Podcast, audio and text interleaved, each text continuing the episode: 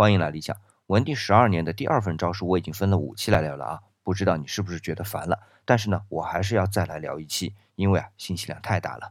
一个呢是户口，不是说那个日常专员是按户口来分配的吗？那这个户口啊，和我们今天的户口有一点点不同。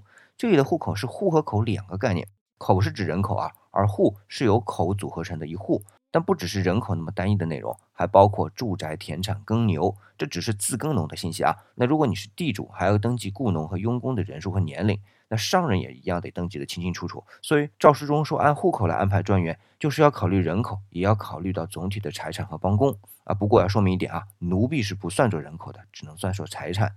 奴是男性的，婢是女性的。除了户口我要解释之外，不知道大家发现没有，诏书嘉奖的是包括孝悌三老、立田和廉吏，而市立的专员只负责孝悌三老和立田，廉吏就不包括了。为啥呢？因为廉吏无论是哪一个级别的，都比专员的官阶要高。